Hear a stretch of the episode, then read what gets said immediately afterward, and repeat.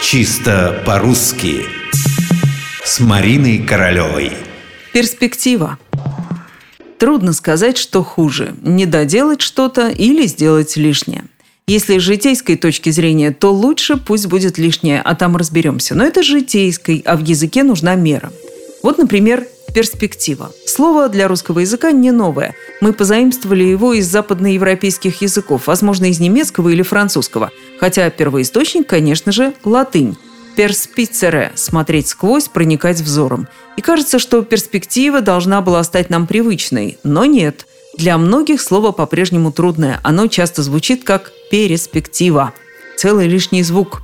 Могут сказать, подумаешь, это же почти не слышно в беглой речи, зато произносить удобнее – Легко выговорить. Перспектива не всегда получается. Там целых три согласных подряд. Р, С, П.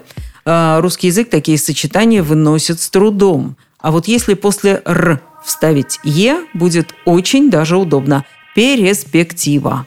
Но словарям такой путь не нравится. Они знают наши уловки, поэтому пишут рядом с таким вариантом неправильно. Так что придется напрячься и выговорить как надо. Перспектива. Что до уловок, кое-какие использовать вовсе не зазорно. Могу дать подсказку. Чтобы слово «перспектива» произнести как надо, достаточно сделать перед ним крохотную паузу, цезуру, как выражаются музыканты и поэты. А потом взять это слово штурмом, наскоком. Ну, попробуйте. Раз, два. Перспектива.